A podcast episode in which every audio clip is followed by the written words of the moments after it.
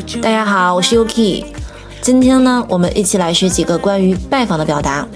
那以下的这些拜访都不是正式的 visit，而是指呢你去某个目的地，你途中呢顺道的拜访另一个地方。好，来看第一个，stop by，stop by。你比如说，I will stop by this evening for a chat。今晚啊，我想过去聊一聊。I will stop by this evening for a chat。再比如说 ，Could you stop by the store on the way home for some bread？回家的时候，你们能顺路去那家商店买点面包？Could you stop by the store on the way home for some bread？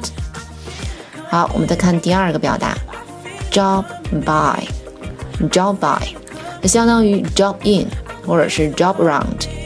好，我们一起来听例子。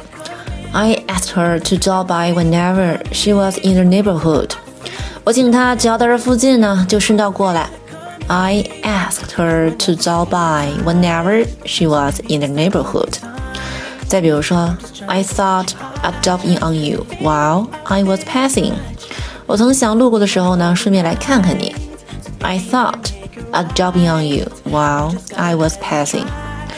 好，那你跟朋友好久没见了，是吧？你跟他说，哎，你有空过来坐坐，你就可以说 drop by sometime，drop by sometime。 好，来看最后这个表达，pop in or pop over，这是较口语的用法，一般是指呢你没有事先告知啊，就前往目的地了。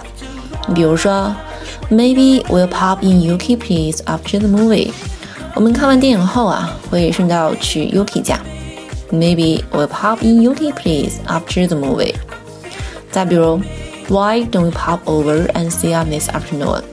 你为什么不今天下午过来看看我们呢？Why don't you pop over and see us this afternoon？好了，以上就是我们今天分享的内容。那大家多多练习吧，下次再见，拜拜。